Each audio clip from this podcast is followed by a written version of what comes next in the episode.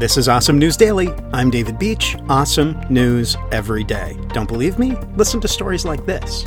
A team of researchers has discovered that even if you only have time to exercise once or twice a week, you can still reap the same benefits as those who exercise more frequently, specifically in regards to weight loss, provided you meet certain minimums for duration and intensity. Guidelines from the World Health Organization, or WHO, recommend that adults perform at least 150 minutes per week of moderate physical activity or 75 minutes per week of vigorous physical activity. Plenty of people want to meet this level of exercise, but find it difficult to do so because of the fast paced and time consuming lives many of us lead. The study, published in the journal Obesity, found that people labeled weekend warriors, in other words, those who condense their exercise into just Saturday and or Sunday, can lose the same amount of weight as those who exercise every day as long as they meet the recommendations set out by the WHO.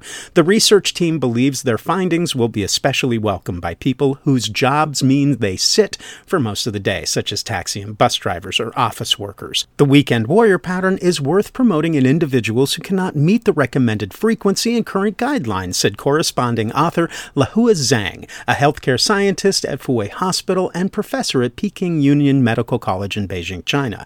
These people are struggling to catch up in their exercise plans and daily life to offset the hazards of a sedentary lifestyle, but have less free time to get to the gym. Our study could offer them an alternative choice to keep fit. Researchers gathered data from more than 9,600 participants aged between 20 and 59 years old who took part in the U.S. National Health and Nutrition Examination Survey between 2011 and 2018. The team assessed the participants' abdominal and general body fat using dual energy x rays, a non invasive body composition scan, and via other measurements such as BMI. Next, they analyzed how those correlated with physical activity levels using data from three groups inactive, weekend warriors, and regularly active.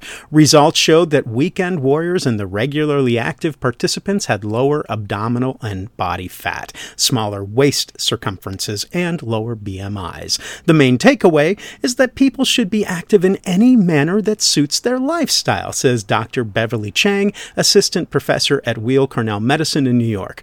All types of exercise are welcome, whether that be running, hiking, cycling, climbing, or other options. That's awesome news. This is Awesome News Daily. I'm David Beach. Thank you for listening. Go find a way to make someone's day and maybe exercise for a few minutes.